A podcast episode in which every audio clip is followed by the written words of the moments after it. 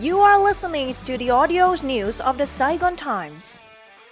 Hello and welcome to the Saigon Times podcast. I'm Thiki with headlines for the podcast today, July 4th. Storm forecast to hit Vietnam in July. One or two typhoons and tropical depressions may develop in or enter the east during July, potentially affecting the northern and central regions of Vietnam, according to the National Center for Hydrometeorological Forecasting. In addition, the North Central, Northern Midlands, and Central regions are expected to experience more hot days than in previous years. Heat waves are projected to intensify from July 10th to 15th, lasting longer in the northern and central coastal areas. Meanwhile, the central highlands and southern regions can anticipate weekend rain and thunderstorms due to the southwest monsoon. Heavy thunderstorms and rainfall are likely to occur in the late afternoon. The average temperatures in July is predicted to be around 0.5 degrees Celsius higher than the average in recent years. To prepare for these weather conditions, on July 1st, the Prime Minister directed local authorities to strengthen measures to prevent natural disasters such as landslides and floods. Accordingly, authorities were also instructed to conduct inspection of construction sites, especially those located in residential areas near rivers, streams, canals, and slopes.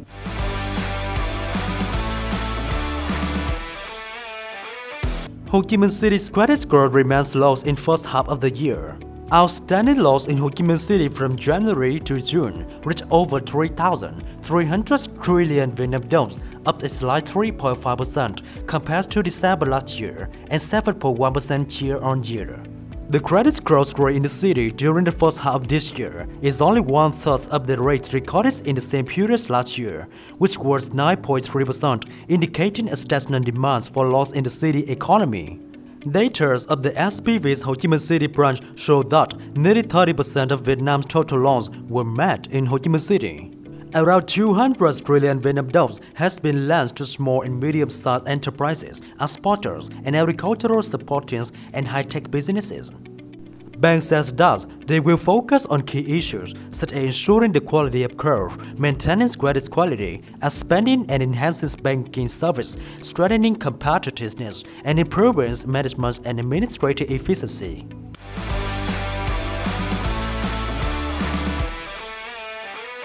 Toll fees for four expressways reduced starting July 1st. In response to the value-added cuts from 10 to 8%, the Vietnam Expressway Corporation has lowered toll fees for several expressways under its management starting July 1st. The new rates are in effect until December 31, 2023 for vehicles passing through the toll gates of four expressways, including Nội Bài, Lào Cai, Cầu Giẽ Ninh Bình, Đà Nẵng Quảng Ngãi, and Ho Chi Minh City Long Thành Dầu Giây. The purpose of toll fee collection is to ensure capital recovery for projects in accordance with the investment decisions approved by the Ministry of Transport.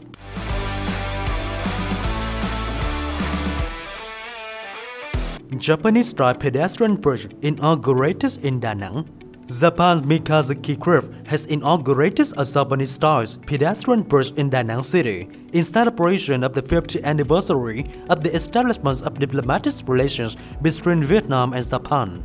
The 140-meter-long bridge, known as the Vietnam-Japan Friendship Bridge, crosses over Nguyen Tất Thành Street in Liên Chiểu District with a height of 13 meters. It provides both locals and tourists with a 635 square meters path that leads directly and safely to the beach. Vietnam and Japan's friendship bridge is expected to become a prominent attraction in the city's northwest. The project's investment totaled 42 billion Vietnam dollars. In Da Nang, Japan is now the city's largest foreign investor with 228 projects worth over 1 billion US dollars.